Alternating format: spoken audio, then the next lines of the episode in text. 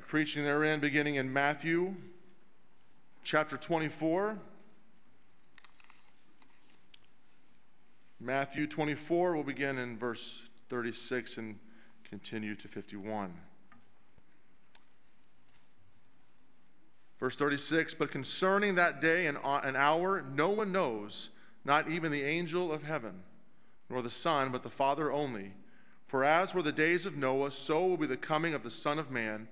For as in those days before the flood, they were eating and drinking, marrying and giving in marriage until the day when Noah entered the ark. And they were unaware until the flood came and swept them all away. So will be the coming of the Son of Man. Then two men will be in the field, one will be taken and one left. Two women will be grinding at the mill, one will be taken and one left. Therefore, stay awake, for you do not know on what day your Lord is coming. But know this that if the master of the house had known in what part of the night the thief was coming, he would have stayed awake and would have not have let his house be broken into. Therefore, you also must be ready, for the Son of Man is coming at an hour you do not expect. Who then is the faithful and wise servant whom his master has set over his household to give them their food at the proper time? Blessed is that servant whom the master will find so doing when he comes. For truly I say to you, he will set him over all his possessions. But if that wicked servant says to himself, My master is delayed, and begins to beat his fellow servants and eat and drink with the drunkards, the master of that servant will come on a day when he does not expect him, and at the hour he does not know, and will cut him in pieces and put him with the hypocrites. In that place there will be weeping and gnashing of teeth. Let's continue to our passage this morning in 1 Thessalonians chapter 5. 1 Thessalonians 5, beginning in verse 1. Now, concerning the times and the seasons, brothers, you have no, de- need, no need to have anything written to you, for you yourselves are fully aware that the day of the Lord will come like a thief in the night. While people were saying there is peace and security, then sudden destruction will come upon them as the labor pains come upon a pregnant woman, and they will not escape. But you are not in darkness, brothers, for that day to surprise you like a thief. For you are all children of light, children of the day. We are not of the night or of the darkness. So then let us not sleep as others do, but let us keep awake and be sober. For those who sleep, sleep at night, and those who get drunk are drunk at night. But since we belong to the day, let us be sober, having put on the breastplate of faith and love, and for a helmet, the hope of salvation. For God has not destined us for wrath, but to obtain salvation, obtain salvation through our Lord Jesus Christ, who died for us so that whatever we are awake or asleep, we might live with him. Therefore, encourage one another and build up one another, just as you are doing. Amen. You may be seated. Amen. Brother Matthias, thank you, and uh, not to embarrass you, but we thank you for your, all you've done for Avon, for Lorain County at the JVS, for your right handling of God's word, and your, your tireless service to the saints here, brother. We give thanks for you and Beth and your children. So, yesterday I was at a Veterans Day uh, luncheon, and I gathered the group that was putting it on had a list of all their members, both living and deceased. And as I looked through that old roster, I noticed that those who were deceased, they'd have the birth date, the death date, and then underneath it, they had a, a two, two words in perpetuity. Or in perpetuity. I thought that's a very interesting line that I think is deliberately ambiguous because you could say, on the one hand, you say, well, this person is dead and they're, they're in oblivion forever and ever. It's a good word. Or is it in perpetuity? You say, is it holding something a little bit back? And you're left thinking, well, maybe they're, you know, forever and ever in some other happy place and, you know, maybe there's reunion. But in any case, I think that culturally, that's how a lot of people think about death to say, well, it's just whatever state we're in, it's, uh, you know, in perpetuity. Are we left there? Both last week and this week, thanks to God's word that He is infinitely wise, has allowed us, as we study His Word, to come to this topic about what happens when we die. Very much last week about what happens when a Christian dies. What happens when a Christian dies? Well, you see, the moment um, a person becomes a Christian, right, God opens our eyes to what He's done in Jesus to say, I'm plowing through life. The last thing I want to, you know, have anything to do with God. God shows my need. He exposes me, convicts me of my sin, and say, you know what? I do need Jesus as my Savior. That I'm committed to Him. He's my King.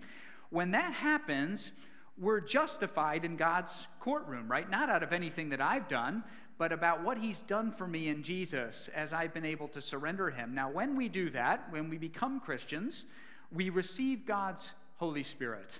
That the Spirit of God is alive in us. And so, as long as we have on this earth, you know what, uh, Psalm 90, you know, 70 or 80 years, something like that, when our brain activity ceases, which will be the case for everyone in the room. Very sobering idea, isn't it? That the church that we have November of 2022 will not be the same church we have in November 2023 because God will call some of his saints home when our brain activity ceases for Christians, that our spirits, that is the immaterial part of our constitution, right? Christian anthropology, that there's an immaterial part that we would call the soul or the spirit, goes to be with Jesus. Lots of places in Scripture. Think Paul, Philippians chapter 1, right? Better by far to be with Christ. I'd love to be with you more, but if, if today's my day, better by far that if I die, I go to be with Christ. 2 Corinthians 5 8. Better, to be absent from the body and present with the Lord. So when a Christian dies, the immaterial part of who they are, and some this year, you've lost a loved one, you say, what, what do we know to have happened? The moment that brain activity stopped, the spirit went to be with Jesus. That's why in 1 Thessalonians 4 and verse 14, that those spirits are with Jesus. When he comes again, they're going to be with him. Then, at a time that we don't know, Jesus will come visibly and authoritatively. Nobody's going to miss it with the, the, the, trumpet call and his voice. And at the voice, one little word from Jesus, the bodies of the Christians will be reunited with their souls, and that body will be patterned on Jesus' resurrected body. So you're here, maybe you're not a Christian, say, what's he going on about? This sounds very fantastic. How does he know this? Did he just pull this out of his back pocket? No, actually, Scripture would give us a rather logical argument if you accept the premise, which is how all logic works, right? It goes something like this You all know God put Jesus forth into the world, that he was fully human. Jesus died, God raised him from the dead bodily, and just as he is resurrected, so will be all those who are in Christ. So Jesus died and was raised, so all those in Christ, you will die and you too will be raised. So if you accept the premise, which a Christian does, God has acted in the world in Jesus, then this is uh, demonstrated in uh, the passion and resurrection and ascension of Jesus, and as Matthias said, a token of his return to come. So, what's our next question then? What's going to happen then to the Christians who are still alive? Well, they'll all be together, those who've died, those who are still here, and the church will be together under King Jesus for the first time in history. a rather good thought. Uh, again, your loved ones passed away maybe a long time ago. Say, does the Bible really talk about a reunion of my loved ones? Well, insofar as they believed in Jesus, yes. Jesus will come again visibly, authoritatively. The dead shall be raised, reunited in a resurrected body patterned on Jesus. Those who are here will be caught up with them, and the church will be together under the lordship and kingship of Jesus as he rightly rules with those who are with him in our glorified states. So, further question then. Very Thessalonians had the next question in mind. We have the next question in line, which I think is this When's this going to happen? Can we know? I'd rather it happen sooner than later. And that's exactly where Paul takes it up, doesn't he, in chapter 5? Now, concerning the times and the seasons, brothers, when's Jesus going to do it? So, two points about the nature of Jesus' return and then an application for our church, okay? Two points and an application. First thing Paul says about this is that the day of Jesus' coming is inevitable. That you can bet on it, to use that word, as much as you can bet about anything in the world. Say, the day of the Lord, it will come. It's a future promise. Now, so anchored is this in the Christian tradition. Again, don't tradition is not our enemy; it's a good thing. Um, how anchored is Jesus' second coming in the Christian tradition? You think of the Apostles' Creed, which is said by the Western Church, Roman Catholic Church, said by the Eastern Church, the Orthodox Church, said by all the denominations of evangelicals, all the different movements. You say, this is something that a Christian of every variety would affirm, right? Think of the creed. Jesus died, he rose, he ascended to the Father, and from there, he's going to come and judge the living and the dead. It's one of the central teachings. You say, well, how does it uh, manage to become a central teaching? Because it's talked about so much in the Olivet Discourse, Matthew 24 and 25. Here, Jesus will come again. It's inevitable. It will happen. You count on it. It's a promise from God. We even get a little picture here, and I have to be careful with this. You'll see why. Check down in verse 3, right? That this day is coming, sudden destruction will come upon the, the people as labor pains come upon a pregnant woman and they will not escape. So you see, it's compared to a kind of late term pregnancy. I think oftentimes we look at this and say, well, is the, is the emphasis on the, the pain? And so I think when this metaphor is used in the Bible, it's not pain, but it's inevitability. Uh, when you're eight, nine months along, that lady, you say there's only one outcome of this, right? there's only one direction we're going. I, I think back to the early morning hours of August 29th, 2018. About 3:30 in the morning, there were events in our house that indicated a little one was coming. Now, friends, I make a lot of verbal mistakes. I, I, I, am a verbal person. I've said wrong things here. I say wrong things to all of you. In my delirium on August 29th at 3:30 in the morning, there's one thing I knew I couldn't say something like, you know, this really isn't a good time for me. Um, let's delay it a bit.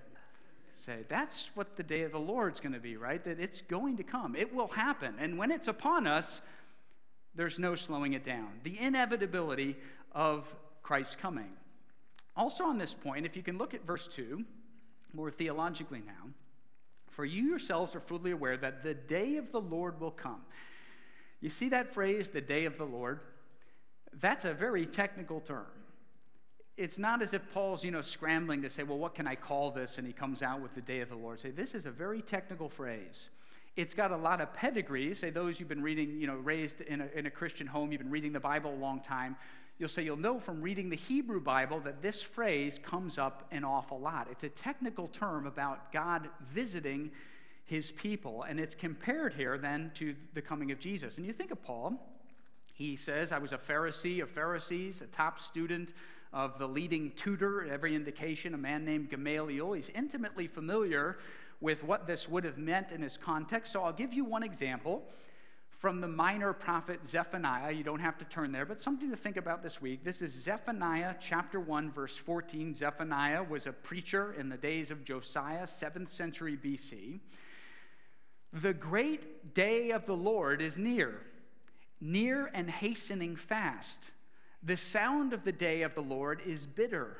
The mighty man cries aloud there, A day of wrath is that day, a day of distress and anguish, a day of ruin and devastation, a day of darkness and gloom, a day of clouds and thick darkness, a day of trumpet blast. You say that reminds us of last week, and battle cry against the fortified cities and against the lofty battlements. I will bring distress on mankind. And it goes from there. Say, the day of the Lord is a technical term when God will visit and justly judge all those who've ignored him.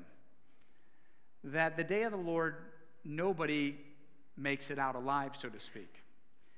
Interestingly, though, I'm just going to flip over one page in Zephaniah chapter 3 now, in verse 11. On that day, again, techno, on that day, the day of the Lord, you shall not be put to shame because of the deeds by which you have rebelled against me.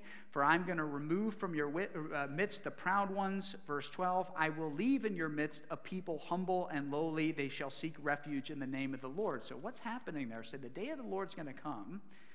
Those who've ignored the true God and their Maker said, No thanks to God. Definitely don't want to have anything to do with that Jesus. That God will justly judge those who've ignored him. At the same time, those who've come to God on his terms will be those who find refuge in him. So the day of the Lord's a day of great separation. So we don't talk about this very much because this is, you know, in our culture to say nobody likes, but this is the truth.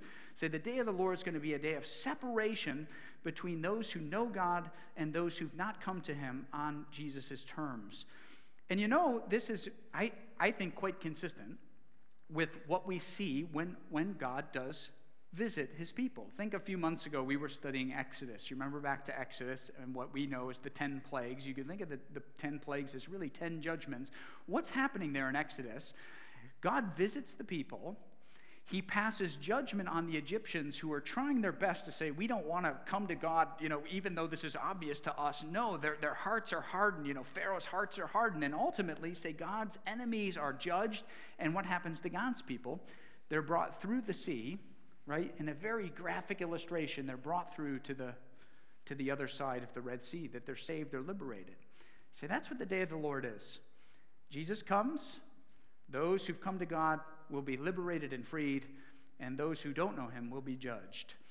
Now, this is where I need to be uh, open handed, so I want you to hear that. Say, a lot of really solid Christians in our church, even, have different views about the relationship between chapter 4, what we studied last week, Jesus coming again, and this term, the day of the Lord.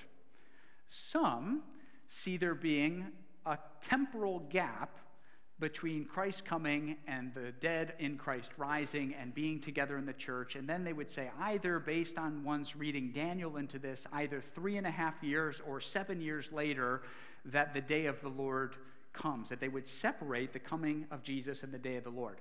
Personally, okay, and I, again, this is something you want to talk about in your small groups. Think about it, do a study. I'm glad to exchange uh, thoughts in the years to come. It's not something that we say this is a, a defining of your salvation.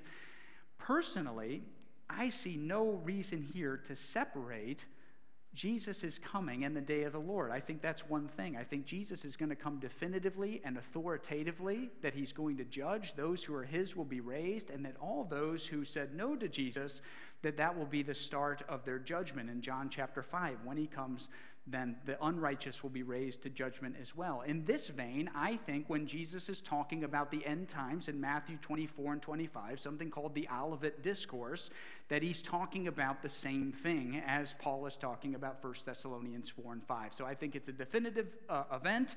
I think nobody kind of makes it out alive and gets more chances. I think Jesus will come again visibly and authoritatively. The day of the Lord's a technical term where there's a great separation and that's how uh, things will be. That's what's going to happen at the end. Now, also, before we move on, this idea of Jesus' coming is inevitable, that there will be a reckoning. Uh, the, the opposite air of trying to somehow push back the day of the Lord to say, well, let's just wait a little bit longer. Can we have more time? You say you can also commit the opposite error, I think, and that is certain pockets of Christians have thought they could do something to hasten the day of the Lord, to say, okay, everybody, you know, let's get, get on the starting line here and let's go all out and do these good things. And as we do these good things, then we can make sure that Jesus comes right on our timetable. In other words, can the day of the Lord be, be sped up? Say again, I don't think so. Uh, God knows when Jesus will come that this is in the secret counsels of God, that we can't produce the day of the Lord. A lot of times this will come from Matthew 24 and verse 14, where Jesus says, Well, my word will be preached in all the world, and then the end will come. And you say, Some think that means having a Bible translation in every known language of the world, which will happen uh, probably in the lifetime of a lot of people in our children's ministry. So, is it about getting the Bible in every known dialect? Is it about an indigenous church planting movement? Is it about having this amount of Christians? Hard to say. In any case, what is clear here is that the day of the Lord will come inevitably, and it will come on God's timing. Uh, as a late term pregnancy comes, so Jesus will come again. So Jesus' coming is inevitable. Christians of all circles acknowledge this because it's that clear. Secondly, and somewhat unsatisfying at first, but we'll let it play out, Jesus' coming again will be unpredictable. That is, the precise timing of it cannot be known. And look at this image. This is likened to what? The day of the Lord will come like a thief in the night. Again, a different word picture. Uh, a few weeks ago now, I was I teach in the seminary, and I was looking around the classroom, and one of my students wasn't there, and I said, "Where is so and so?" And they said, "Well, so and so had his car hijacked." I So I didn't know that still happened, you know, where they break down the steering column and, you know, hook the wires together and the car was gone and he couldn't get to class. Next week, that student came. You say, How thick and obtuse would it have been of me to say something like this? Why didn't you prevent the thief from taking your car? What would he say? So, well, I had no idea that that thief was coming. I had no idea. I, I would have done things differently had, you know, I know. And, and that's what we're told here that the day of the Lord, the coming of Jesus, is going to be uh, like a thief in the night, unpredictable, uh, without uh, trying to say a precise time and date. Now, that said, as we it's hard to stay away from Second Thessalonians 2, which we'll revisit in a few weeks, where it talks about events that need to take place before Jesus is coming again, namely a certain coming of, of a man of lawlessness.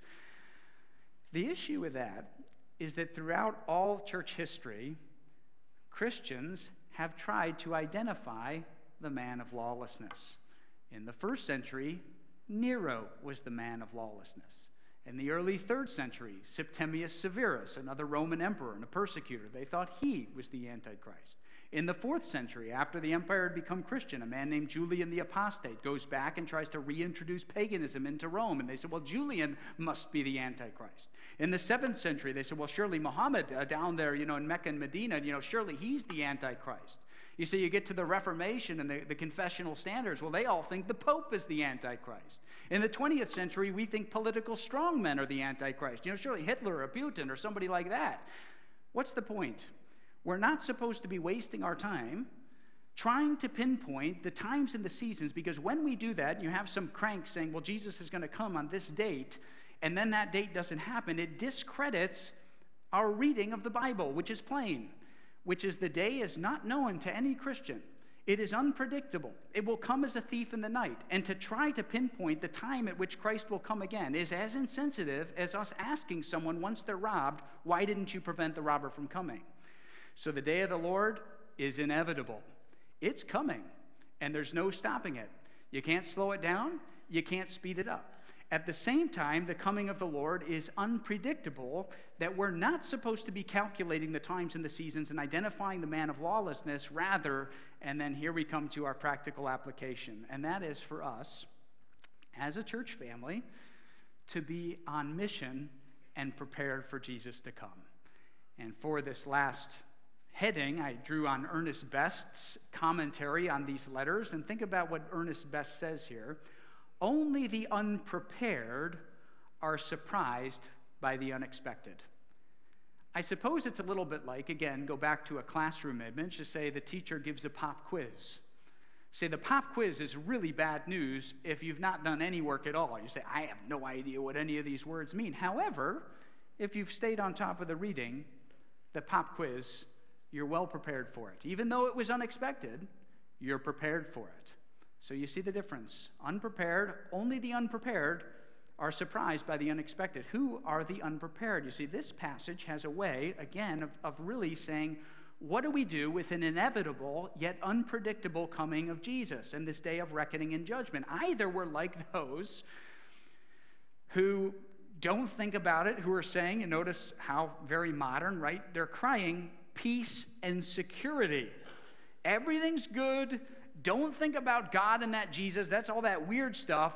Life is grand. Go live it up. Eat, drink, and get married. Do your own thing. It's all fine. Or you say, as we are, all sitting under God's word together, as we do every week, we read the passage, we work out in a dialogical way what the passage means, and we say, oh, yeah, this is a word to the church and it changes the way we behave.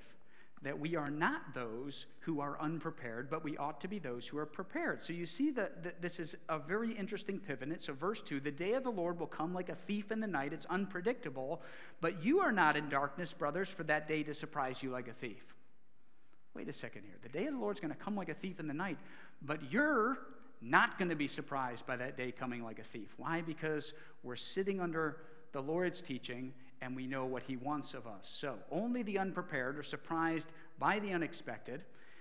This is a pastoral focus, then, again, not about times and seasons, but about what it means to be the church while Jesus is um, at work gathering in the elect.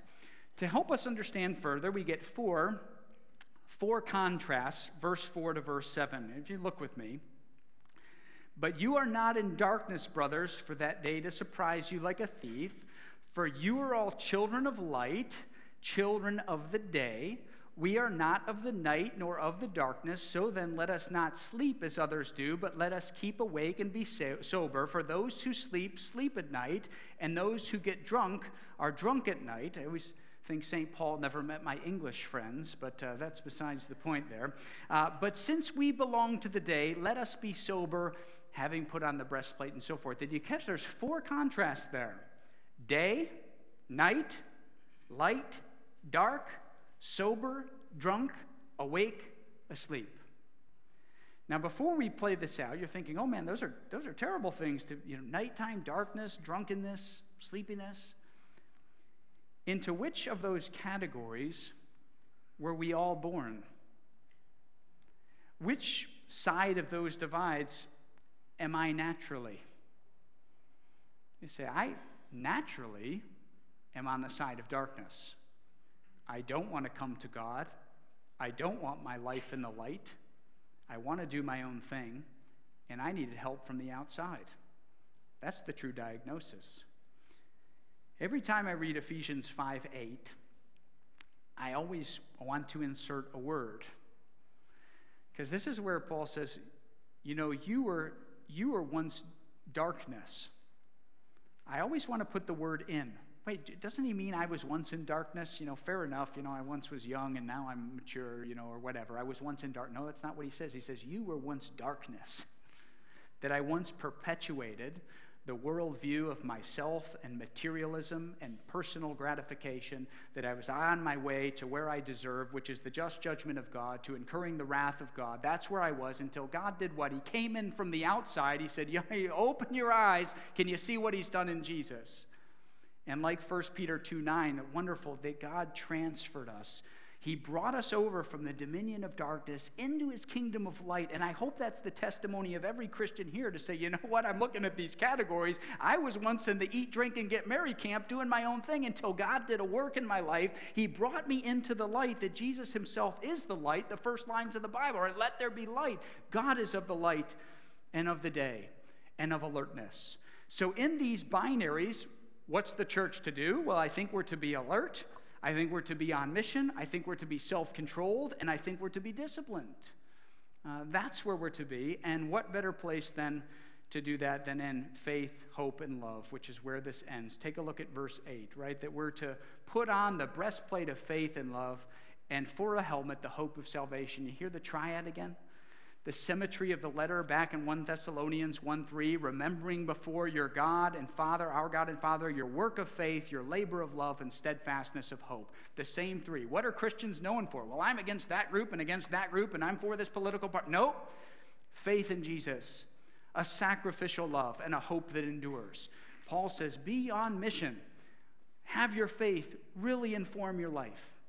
Allow it to steer your commitments. Allow it to season your life with forgiveness and grace. Demonstrate a love that sacrifices and how you serve the church and how you serve others. And in all means, in this critical and negative culture, have a kind of hope that abounds because it can't be taken from you because it's in the completed work of Jesus, not in the shifting sands of our circumstances. That's what the church is to do. So we read something like this say, Well, Jesus is coming inevitably and unpredictably. Should I, should, shall I sit idle? Some of the Thessalonians just said, Well, I'm going to sit in the church and pray, so to speak. No. Shall I frantically try to do good works and show everybody what a great person, how charitable I am? No. You're to continue on practicing a faith that motivates, a love that labors, and a hope that endures. Now, friends, maybe you're here today, you're not a Christian, and you didn't know coming today that we'd be talking about serious things like death, that we'll all experience what's going to happen on the other side, light and dark. And maybe you're seeing this and you're saying, you know what, I'm in a, I'm in a dark place. It's not going well. I, I'm scared, I'm afraid, like that song was talking about. Is there any, is there any hope? You say, yes, there is. There's really good news. God's acted in Jesus. And at this very moment, as God would have us together thinking about these things, that as God would come into your life and open your eyes, that you can say yes to Christ. You can say, you know, I see in Jesus something that's offered nowhere else, and I am a, I see in Jesus a light that the world doesn't offer. Say, what you do is say, Lord, I, I need you. Help me to understand this better, but I want to follow Jesus and be right with you. And I hope you don't delay on that decision one bit. And I, I marvel, friends, how God brings men and women from darkness to light. This week I was reading the Soviet defector Whittaker Chambers. He was, again, a communist, same sex attracted, and had his partner or wife gave birth to a daughter, and the baby girl came out. And as he described it, he said, I just was drawn, I was looking at her little, her little ear. And the way the skin was so perfect and how it was constructed. And I started to think about the inside of the ear and how she could hear me. And at that moment, God, in his kindness, Whittaker Chambers, a least likely convert, said, You know, I think there's something to this God. And he started to move. Don't be too proud to become a Christian. But follow, right? Follow what God is doing, and He calls you, come follow Jesus. He's the only hope we have. So, church, what do we do as Christians? We continue on in faith, hope, and love. We don't go idle, sit in the church, and become holy people. We don't frantically try to do good deeds. Faith, hope, and love. Honor Jesus, humble the sinner. Lift up Jesus, humble the sinner. We decrease, he increases. Promote a lifestyle that honors him, right? Stick to the basics. That's what he's saying. Dignity in everyday work. That's what it means to be a Christ follower. As we then, lastly, you see where this ends, verse 11, that we can encourage one another. Encourage, a great word. You, you put courage into other people. You know, you stiffen the spine, that we're to do that for one another. Remember Jesus. We're for Him. He's coming again. In this cluttered world, you, you build each other up in that truth. That's what the church is. And so, church family, may we do that. And as I close in prayer, I'm going to invite the elders, deacons, and small group leaders forward and I'm going to pray about the message, and then we're going to talk about the Lord's Supper. Father, I praise you and thank you that your people need not be, well, you did a work in us, so we're no longer darkness, perpetuating uh, the, the view that we're the center of our universes and that we should eat, drink, and get merry and not worry about anything and cry peace and security. So thank you for alerting us to the truth and your moral economy that we all deserve your just judgment for failing to acknowledging you for plundering our fellow man. So thank you for giving us new life in Jesus. And in the same vein, Lord, I thank you for that you would tell us about the future, that we don't need to be afraid of death, that we can face it with courage, that Jesus is coming again. It's inevitable. Help us to not be those preoccupied by the precise timing, but rather to stay on the mission that you have for us, which is to have a faith that motivates our lives, a love that sacrifices, and a hope that endures. So, Lord, help this sink in. Help us to understand it better for Christ's sake. Amen.